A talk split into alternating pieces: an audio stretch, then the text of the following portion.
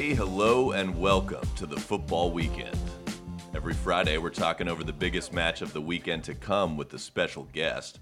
This week, it's the Manchester Derby as Man City host Man United at the Etihad Stadium. It's a rivalry upended in recent years by City's change in fortunes after Sheikh Mansour of Abu Dhabi and the United Arab Emirates led a takeover in 2008. Since then, and particularly since Sir Alex Ferguson left Manchester United, City have reigned supreme. Manchester City are still alive here. Balotelli, Aguero!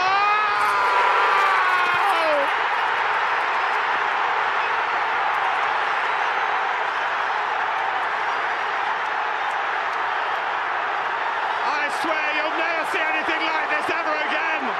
Two goals in added time for Manchester City to snatch the title away from Manchester United.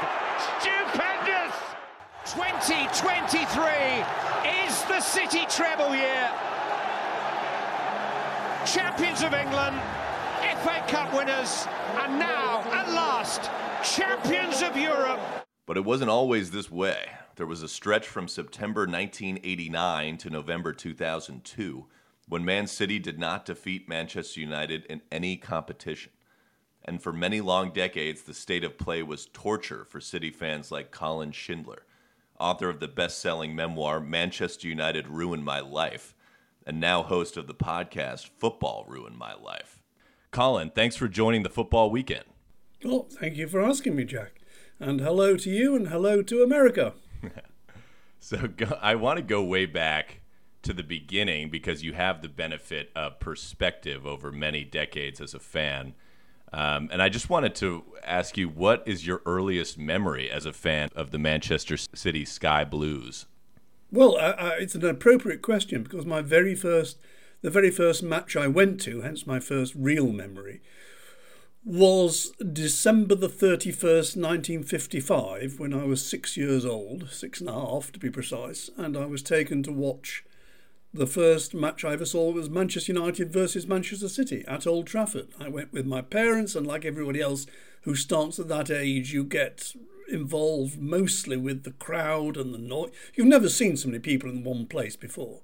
And the, the, the lights coming on at, at, at four o'clock or so, and the, the atmosphere that that engenders, and the noise of the goals, and the and just everything about it is so incredibly exciting. And I suppose to an extent, I've always wanted to hang on to that that kind of early romance should stay with a fan for the rest of his life. I mean, no matter what the you know inevitably ups and downs of the team you support, but I think the romance of the game is terribly important, and that's sadly is something that that's I've not been able to hang on to. Yeah, I mean, it's it seems like uh, when you first started out, uh, there was some competition between the two. Um, there's a you know the popular understanding is that City were always also Rans and United were always the powers. Uh, but there was a stage in the 60s where there was a phenomenal Man City team um, led by Mike Summerbee and by Colin Bell uh, that very much competed with their crosstown rivals. Um, before we get into the darker times that you experienced, I would love to touch on those days of, of City fandom. Well, just to give even more historical resonance, I mean, before my time, in the 30s, City with the team. United with nothing and City with the team. And, and it's kind of right that the pendulum swings. I mean, the, the terrible thing is when it swings significantly to one side and stays there for a long time. I mean, you know, the, the, the essence of a good two two team town, if you like, is the fact that it, it goes between the two. And I'm trying to think of an American. Uh, The problem, um, I love baseball, so it's not quite the same, but I do think that if if um, the Yankees and the Mets were in the same league, which they are now more than they used to be. There used to be absolute, div- you know, complete division between the American League and the National League, and they only met players at the All Star game or whatever, and in the World Series, you know, in the playoffs at the end. That's when you met when you met the opposition. But of course, in, in football, it's there all the time, so you are constantly drawn towards the other side because you can't avoid them if you live in the same. And, and I grew up in Manchester. My brother was a big, and still is, at the age of 81, a big United supporter. So I grew up in a divided household in, in that sense. And and that's okay because you know my brother and I have got on very well together, and we, we, we don't speak about each other's problems. You know, when it's going through, he's going through it now, and I never I never tease him or taunt him. We've always behaved responsibly to each other, but the feelings are very very intense. Now, your question, Jack, was a was a good one about those earlier days, and we were coming again, rather like what happened in 2012 when uh, and the Aguero goal that presaged a whole new uh, era for Manchester City, the, it, it, it happened uh, early on in the 50s and 60s because when I first started, City were kind of as good as United. And then they were both, because the City won the Cup in 56, and United won the league in 56, and then we had the terrible, terrible Munich air disaster. And that's interesting because I've talked about this before. As a City supporter, you felt the loss of these eight United players killed in a plane crash uh, as much as if you're a United supporter. And that united the city. It was not a United tragedy, it was a Manchester tragedy, and we all felt it.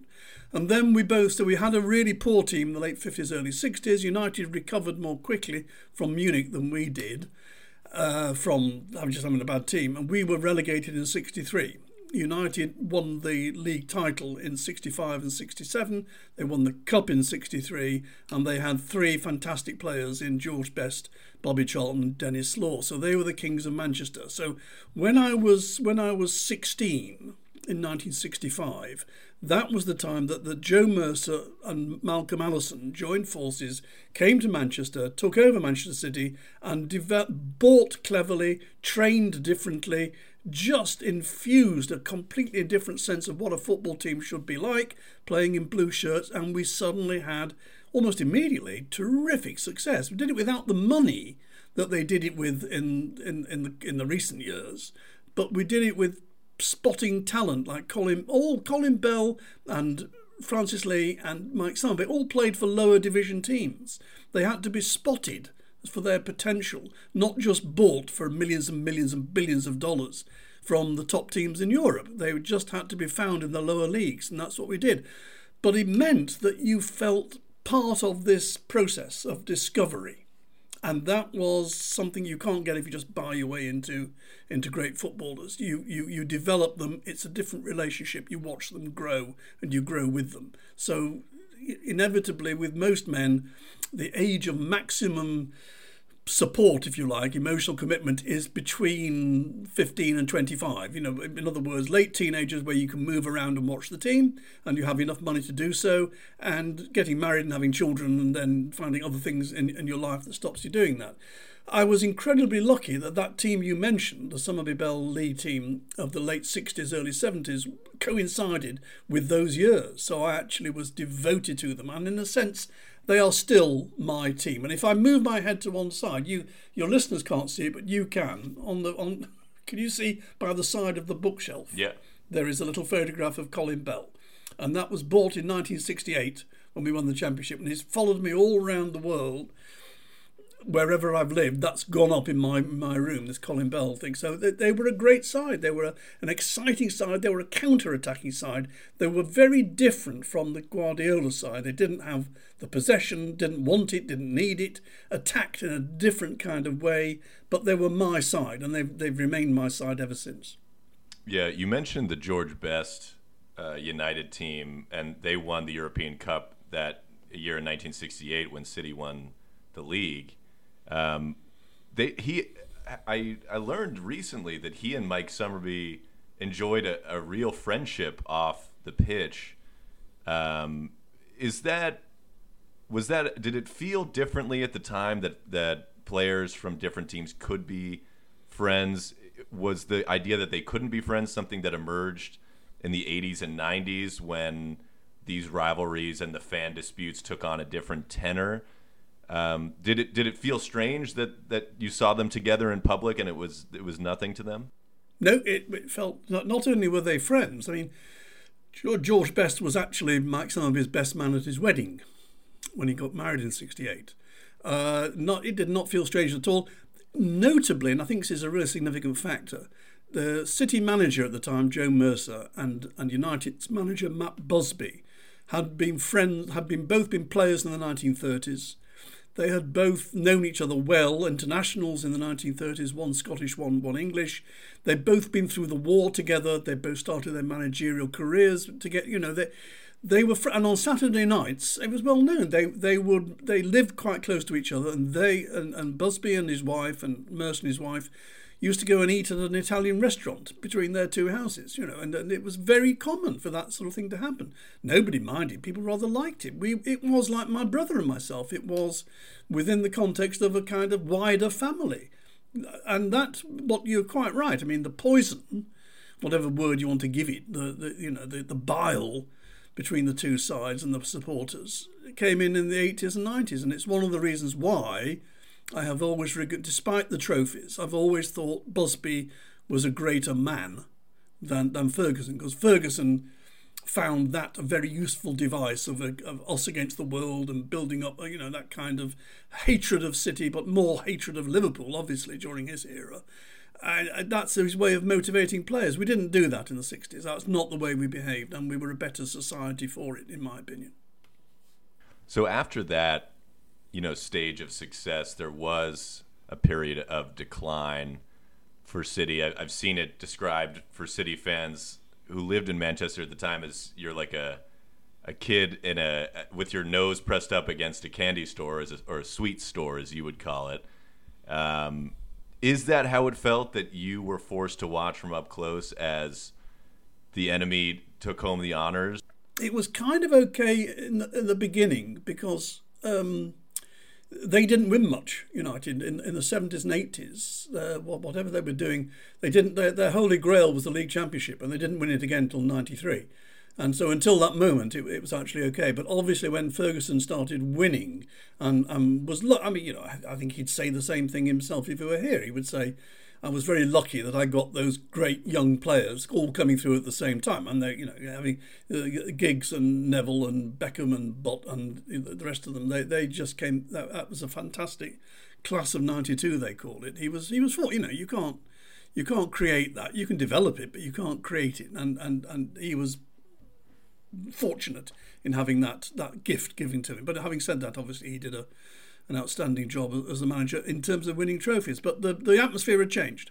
The atmosphere in the 90s was and has continued to be full of bile and hatred. And one thing that I absolutely loathe, I mentioned deliberately the the Munich thing, that sense of people who lived through Munich, as I did. I was eight when it happened, and it it was an it was a, a, a tragedy for us on the other side of the city as much as it was for United. And when City supporters started making aeroplane noises and waving their arms about to imitate aeroplanes, I just thought that was despicable. And I still do. I just think that's outrageous. and it's, it's ignorant and bigoted, and they, do, they weren't there at the time, otherwise, they, wouldn't, they would know that was not the way to behave. And it's just part of, of the way society has moved. It, it might sound like an old man, you know, um, and it is an old man talking about times past and a better time previously. But in that respect, if no other, I think that's undoubtedly true. It was a it, it was a more humane, more tolerant existence between fans. You supported your team and you recognised the fact that, that they you know they, they lost sometimes a lot. But we also recognise that only f- very few teams can win a trophy at the end of the year. And there wasn't this demand for managers to be sacked every single time they didn't win a trophy you know, and, and that now happens. And I just, I don't, you know, I personally don't like it. And it's part of the changing nature of the Derby regime that, that, that, that we're going to talk about now. Yeah, there, there's a common joke that, uh, you know, City fans are from Manchester, United fans are from everywhere else, including London. That's obviously a stretch, but is including there Zimbabwe and probably New York? I mean, they are global uh, which City are now too, I, I suppose. But uh, well, that's the, yeah, of course, of course. From you know when the there was the rise of Sir Alex Ferguson, as you say, and the rise of United as as probably the premier force in English football for a couple of decades. Were there class distinctions or geographic distinctions, or was there more to the rivalry than just this dispute over who had a better football team? Was there a feeling among City fans that they represented? The roots of Manchester in some way, the working class roots? And do they have any claim on making that kind of distinction between them and and United fans? Well, it, it's an interesting question, and I, I, I, hope I'm not going to bore your listeners with with, with the answer. In the 1930s, it certainly was different. Um, there was there was a dif- difference of religion and and social background, in the sense that United were placed in a particular part of Manchester by the docks, and rather like Liverpool, it attracted a lot of Irish and hence Catholic um, workers who became supporters of their local club. And, and Busby, you know, signed a lot of Catholic players and a lot of Scottish Catholic players at that, like the Paddy Crerand and so on. Uh, uh, City came from, from the other side of the city, much more inland, and, and they were originally started as a church team, as a Protestant church team. Now that you know that that distinction probably survived until the Second World War, but after it, it had no real significance. And obviously, it's not anybody knows who I am knows I'm Jewish. So I mean, my brother's Jewish, and we split 50-50 on the on the red and the blue. So it has no relevance now. It did then, in its historical origins, it certainly did have a have, have some kind of bias, but but uh, that doesn't apply any longer.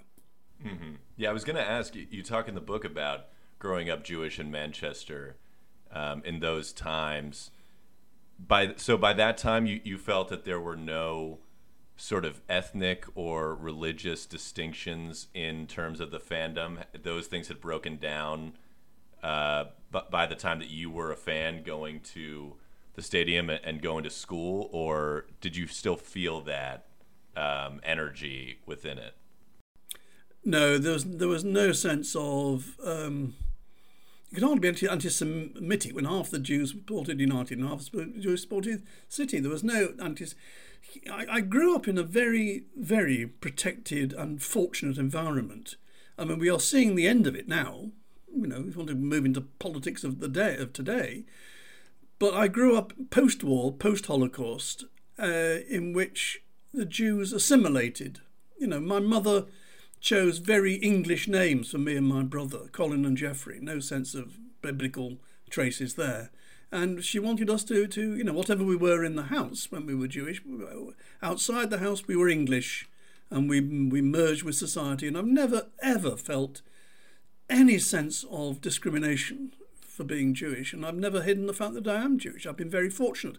I think it's changing, and I think my grandchildren may have a separate experience, but growing up was absolutely fine. When would you sort of pinpoint City's decline as a club from the days of competing for titles to a stretch of decades where not just did they fail to compete at the top, but they, they suffered relegations. There were, um, you know, misuse of funds, whether it was just poorly spent on transfers and all the rest. Do you pinpoint a moment or two where the trajectory changed? Yes, I do. And ironically, the man responsible was the man responsible for the rise in the first place. It was when this, we had this fantastic coach called Malcolm Allison who worked brilliantly as number two to Joe Mercer in the glory days of the late 60s and early 70s.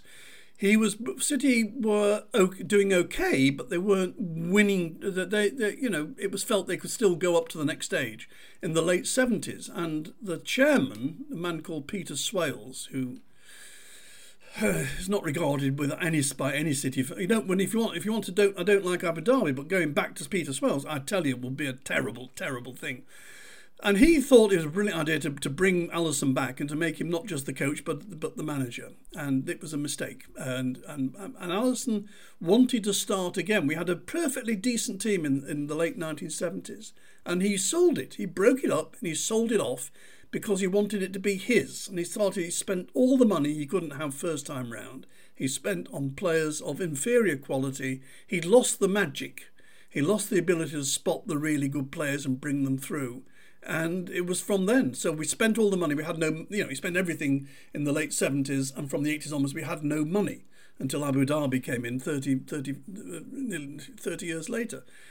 Uh, we had no money. We had didn't have very good players. We were constantly. We had occasional youth teams that did very well. We had one in the mid 80s, and they put them in the first team very very quickly, and of course the the competition was too intense for them, and they. They, they didn't they didn't do what we were. If they could have been fed in like Ferguson did or like Busby did, was to bring your young players on and, and give and surround them with good senior players in the way that, that Guardiola's done for Foden and people like that. You know, they, they, then they will blossom. But he, he put five of them in the team and they, it was they were kids. I mean, and they were beaten, and the crowd got on their backs, and they lost, and they got relegated, and it just it just when things went from bad to, to worse, and we couldn't somehow get our heads above water, and it, we had a series of poor teams.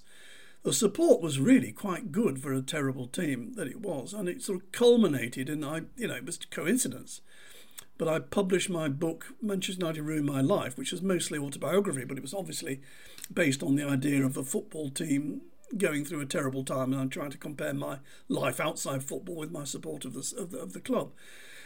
And we went through a terrible time in the late 1990s and were relegated to the third tier of, of, of, the league. And in fact, the book came out as that relegation happened. And in fact, it couldn't have come out at a better time because the nostalgia for what was impelled people to buy the book, which is what turned it into a bestseller. So I was actually quite, in that sense, very lucky, though I would have swapped it very quickly for, for a successful team rather than a successful book.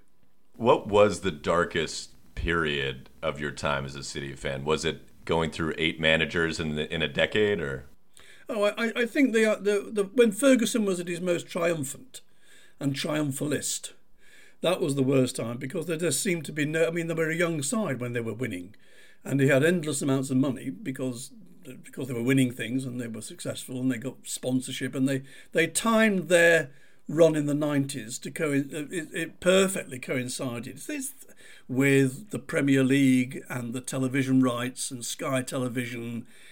And suddenly you know United were a winning side and an attractive side and a young side that seemed to go on forever. And one of the things I do give Ferguson credit for is he changed the you know over the course of 93 to 30, you know the next 20 years when he was winning trophies he changed that team two or three times. And he brought but he did it the right way. He brought young he brought players in and put them into a team that was winning and was successful and was uh, had senior experience. And and it worked. I mean he was and it just felt it would go on forever and ever and ever.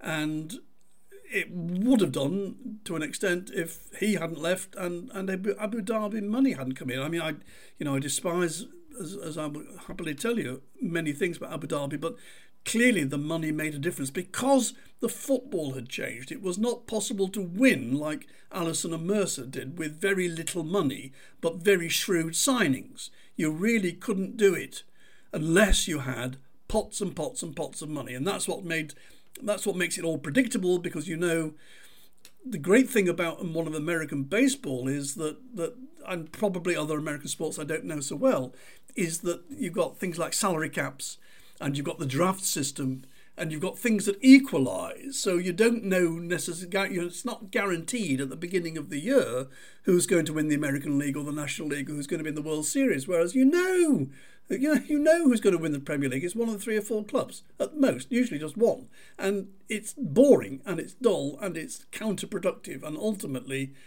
people will get fed up of it. I mean, because that's it, it's inevitable. Yeah, I think the way the size of your wage bill is almost directly correlated with how you'll finish yeah. every Premier League season. Exactly.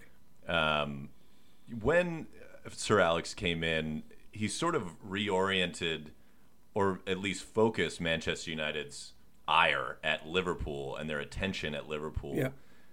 Did that feel like a departure? And was it, if not insulting, sort of depressing to sort of be ignored almost by your big crosstown rival as irrelevant?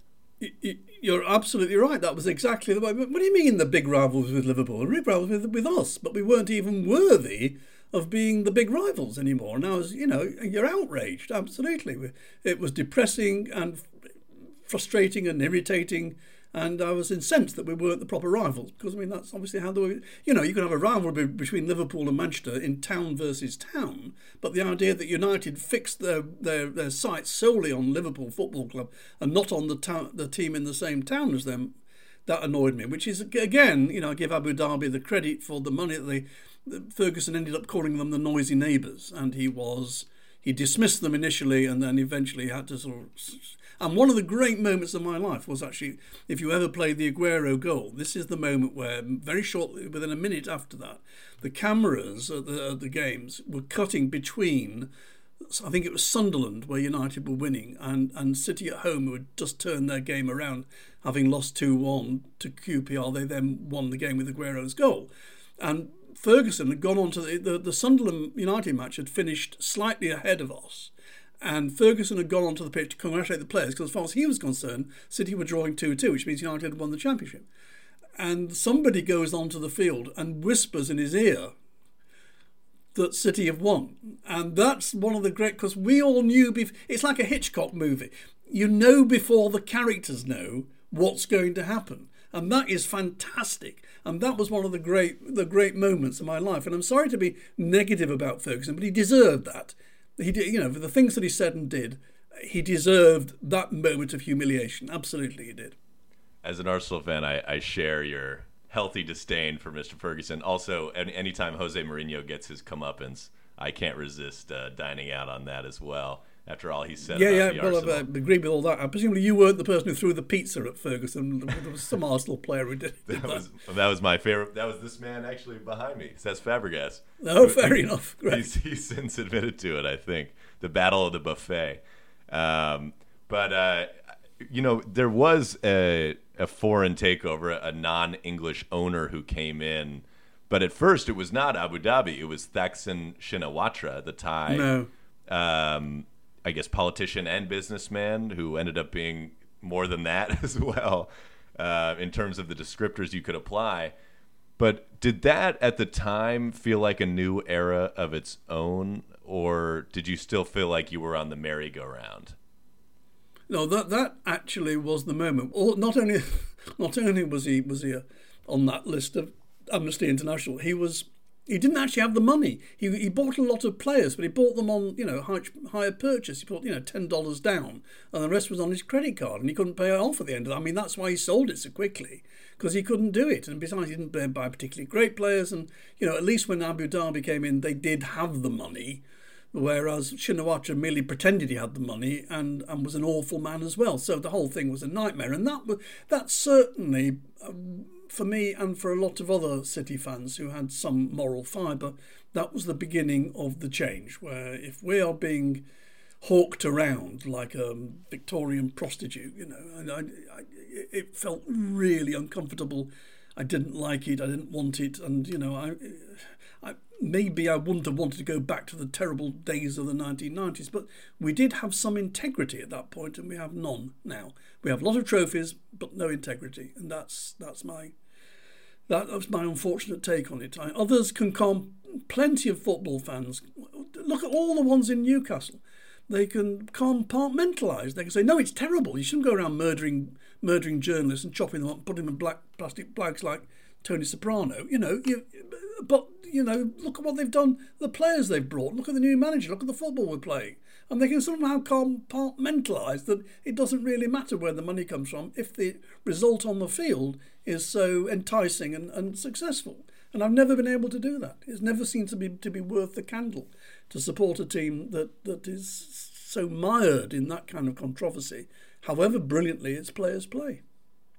Yeah, I was going to ask about the source of the money powering all of Man City's success. I mean, would you feel differently if it was just an you know English petrochemical billionaire as as Manchester United have just attracted, or an American billionaire as owns uh, Liverpool or, or, Arsenal? Is it the specifics of uh, the the background uh, of who's come in, or is it more about the um, uh, like immense power that um, some people have in our society to take control of these things almost single-handedly. Well, I, am not crazy about the American hedge funds managers, I, you know, who own the club. I, you know, I think uh, my own feeling is it should be like Germany, where in Germany the, the clubs in the Bundesliga cannot sell more than a 49% interest to foreign foreign owner. I mean, that, that's how I would I would see it. Uh, does it is it worse? Yes, it probably is because although I mean the Glazers, however you know whatever you say about the Glazers, they didn't put people in prison far as I'm aware. And, uh, you know, there could be all sort. you can say all sorts of horrible things about the American owners, but you can't say, that that's that's who they were. That they were. The, they, so the battle, you know, the Premier League has become a battleground between American hedge funds and oil-rich nation states, and it's and it's no longer the English football league. I mean, it's not it's not what I grew up. Not only just not what I grew up with. It's not anything I can I can I can look at it with any sense of pride also, oh, you know, it's the best league in the world. The way they do, you know, they do say that it's the best league in the world, and everybody loves the Premier League, and look how much the television rights are worth in overseas countries. Yes, but I, you know, that none of that resonates with me at all. But I'm I'm prepared to accept that I'm 74 years old and antediluvian, and not every not everybody shares my point of view, to which they are entitled. My problem is that I, you know, I'm not entitled to my point of view, though they're entitled to theirs. And I think what it is is nervousness. Uh, it's one reason why I've never been on social media because I don't want the death threats that that, that, that, that come. I've never been on social media. I'm not available for anything other than this kind of conversation. Um, and I just I just hate the bile and hatred that, that's come, and it's come out of football turning into a different game than the one I grew up playing and loving. And I love the game. It's the stuff that goes on outside of it that, that I just found so hateful. And I can't help but say it. You know, I think it's a conspiracy of silence that allows these clubs to get away with it. I mean, I, I am curious about the first couple of major victories that City had after the takeover. You know, the first major cup final in 30 years, first win since 1976 with the 2011 FA Cup. Uh, you know, a 6 1 victory over United at Old Trafford the next season on the way to that Sergio Aguero goal to win the Premier League title on the final day. Um, in a vacuum, I would think that those moments felt like water in the desert for Man City fans. But oh, was, well, it did for, for was there still a purity to it yeah. for you? Yeah.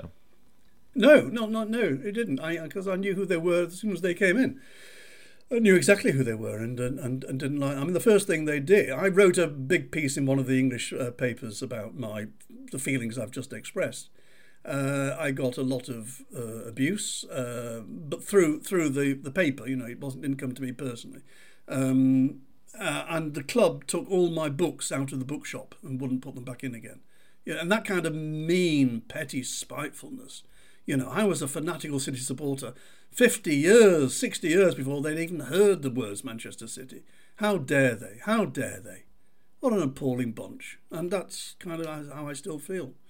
Although you know, I am in. You know, I'll own up again to another to another inconsistency, which is that you've asked me to talk about City on the on the eve of the, the Derby weekend, and the one game in the year that I watch is the City United games because you put the City, the blue shirts and the red shirts on a football field, and all the old feelings come back. It's I can't stop that. The power of the emotion of the football is so great that for ninety minutes, twice a year, it overcomes all the prejudices I have elsewhere. By the end of the game, it's different, and certainly if we've lost or not won, uh, I feel badly about it. But this was the time to prove that we're the better side, uh, and I've never, I, I've, I've still take more pleasure in watching United lose in most of the season than I do in watching City win because City wins City wins are, are, so predictable and boring, and United losing just gives me a sense of great joy and glee as if City had won a, a trophy in its own way.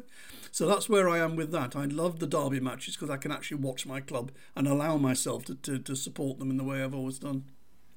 Yeah, I was going to ask about the predictability. There's the old saying, uh, typical city, to describe the absurd and unpredictable results the team could produce. Uh, I think in 1957 58, they both scored and conceded 100 goals in a season. Um, yes. Do you Correct. miss that, even though typical City also implied horrific, absurd defeats? Do you miss that unpredictability of the typical City that anything could happen where now it doesn't quite feel that way?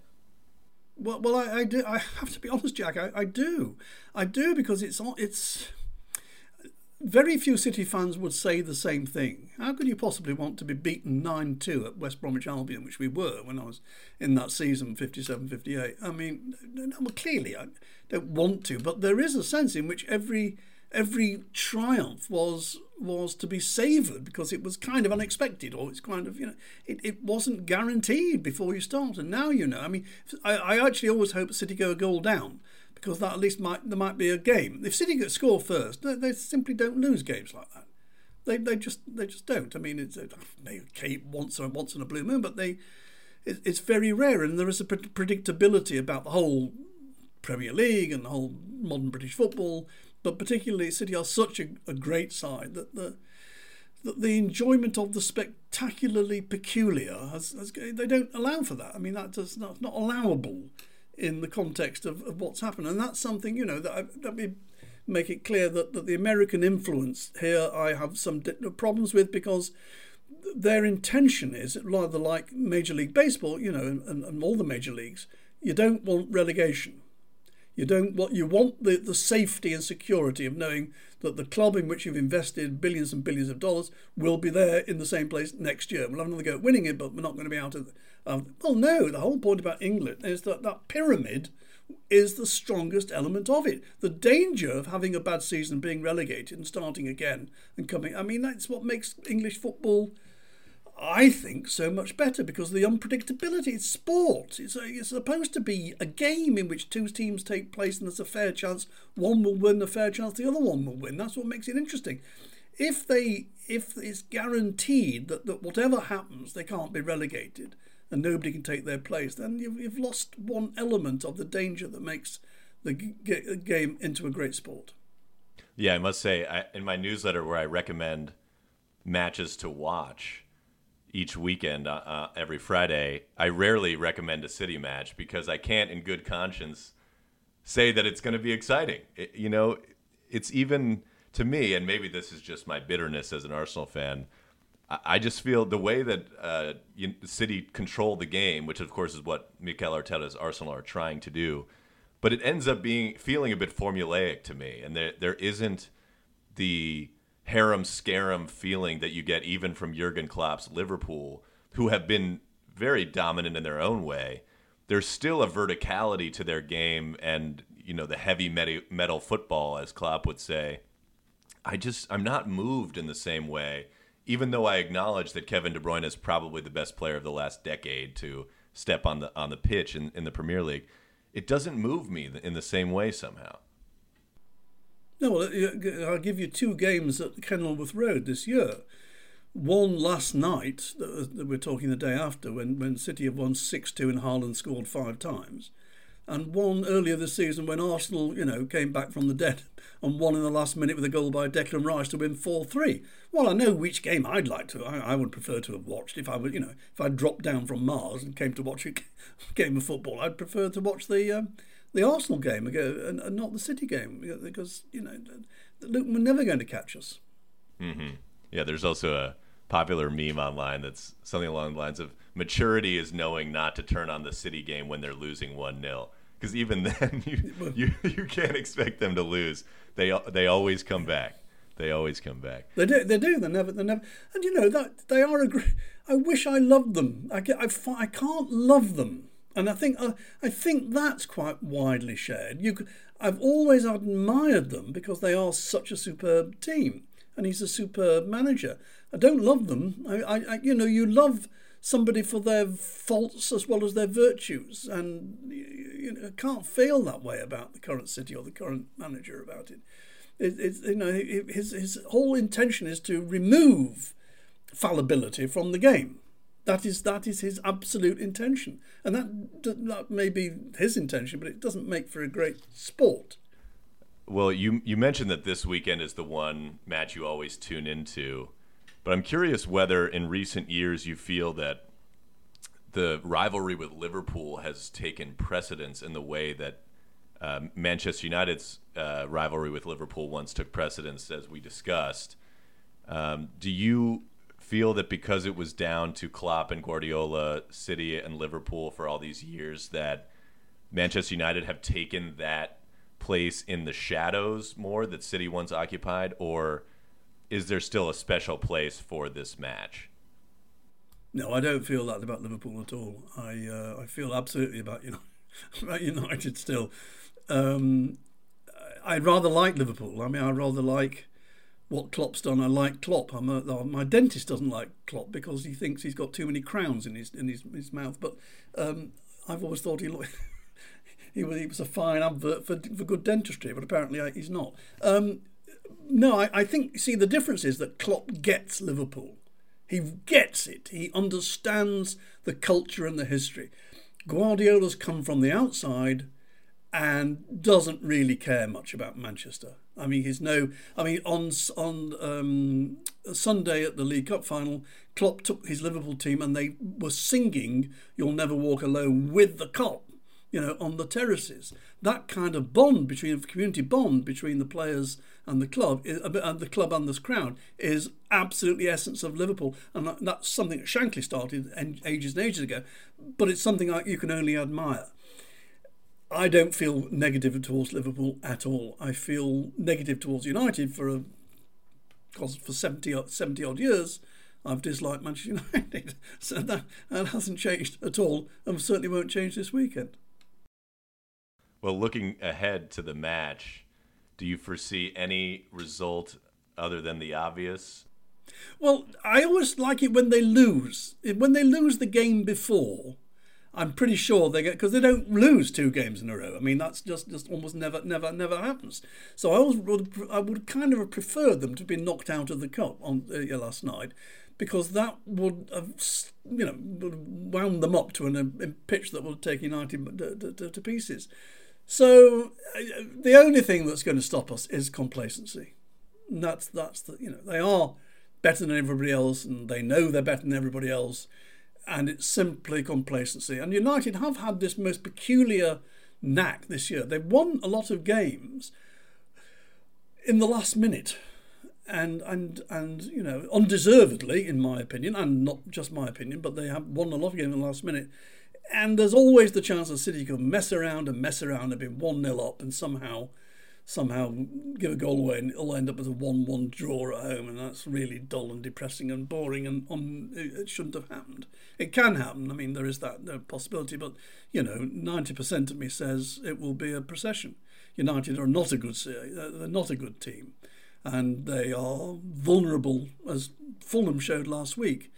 Can't believe that Guardiola would get it wrong, but he did manage to lose to Ole Gunnar Solskjaer quite regularly, which always surprised me because I didn't, you know, they could have won three trophies that year and it would not have impressed me if they'd lost twice to United. That's I judged the season on how City played against United.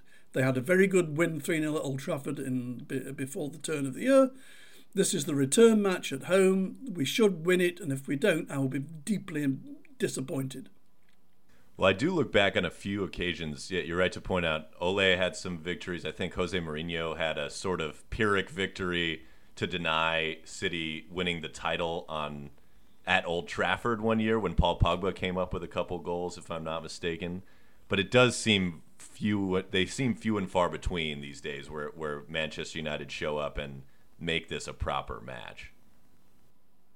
They're not. They haven't been a team since Ferguson left, and Ferguson left them. It has to be said, in a bit of a state. You know, I mean, he left them. He didn't really care. I mean, the great thing about Guardiola, I said, well, one of the great things, is that if he were to go at the end of this season or next season, you do have a sense that the club has been very well constructed and there are players coming through. And you know, if they get if they make the right choice with a new manager, they will continue some kind of success. But Ferguson left them in a terrible state and walked out and. Uh, the whole thing, it, it's not a surprise, no, not a coincidence rather, that the, the, it all collapsed the moment he did so.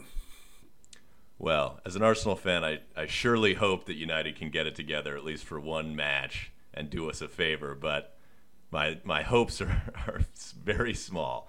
But uh, Colin, just concentrate on winning your own matches. That's that's the best advice I can give you. Just leave us alone and just make sure you win your games. That's true. We do come to the Etihad at the end of March, I believe, March 31st. So well, that would be an uh, you know if you show up this time because you haven't you know, haven't really troubled us for quite a long time. I you know it'd be lovely to see a proper match between two great sides. That would be lovely. Mm-hmm. I'm not especially not on your turf. yeah, it's been tough on your turf. I'm not betting us. the I'm not betting the farm on it. I don't blame you. But uh, Colin, thank you for taking the time to chat a bit of City and a bit of the Manchester Derby today. I really appreciate it. My pleasure, Jack.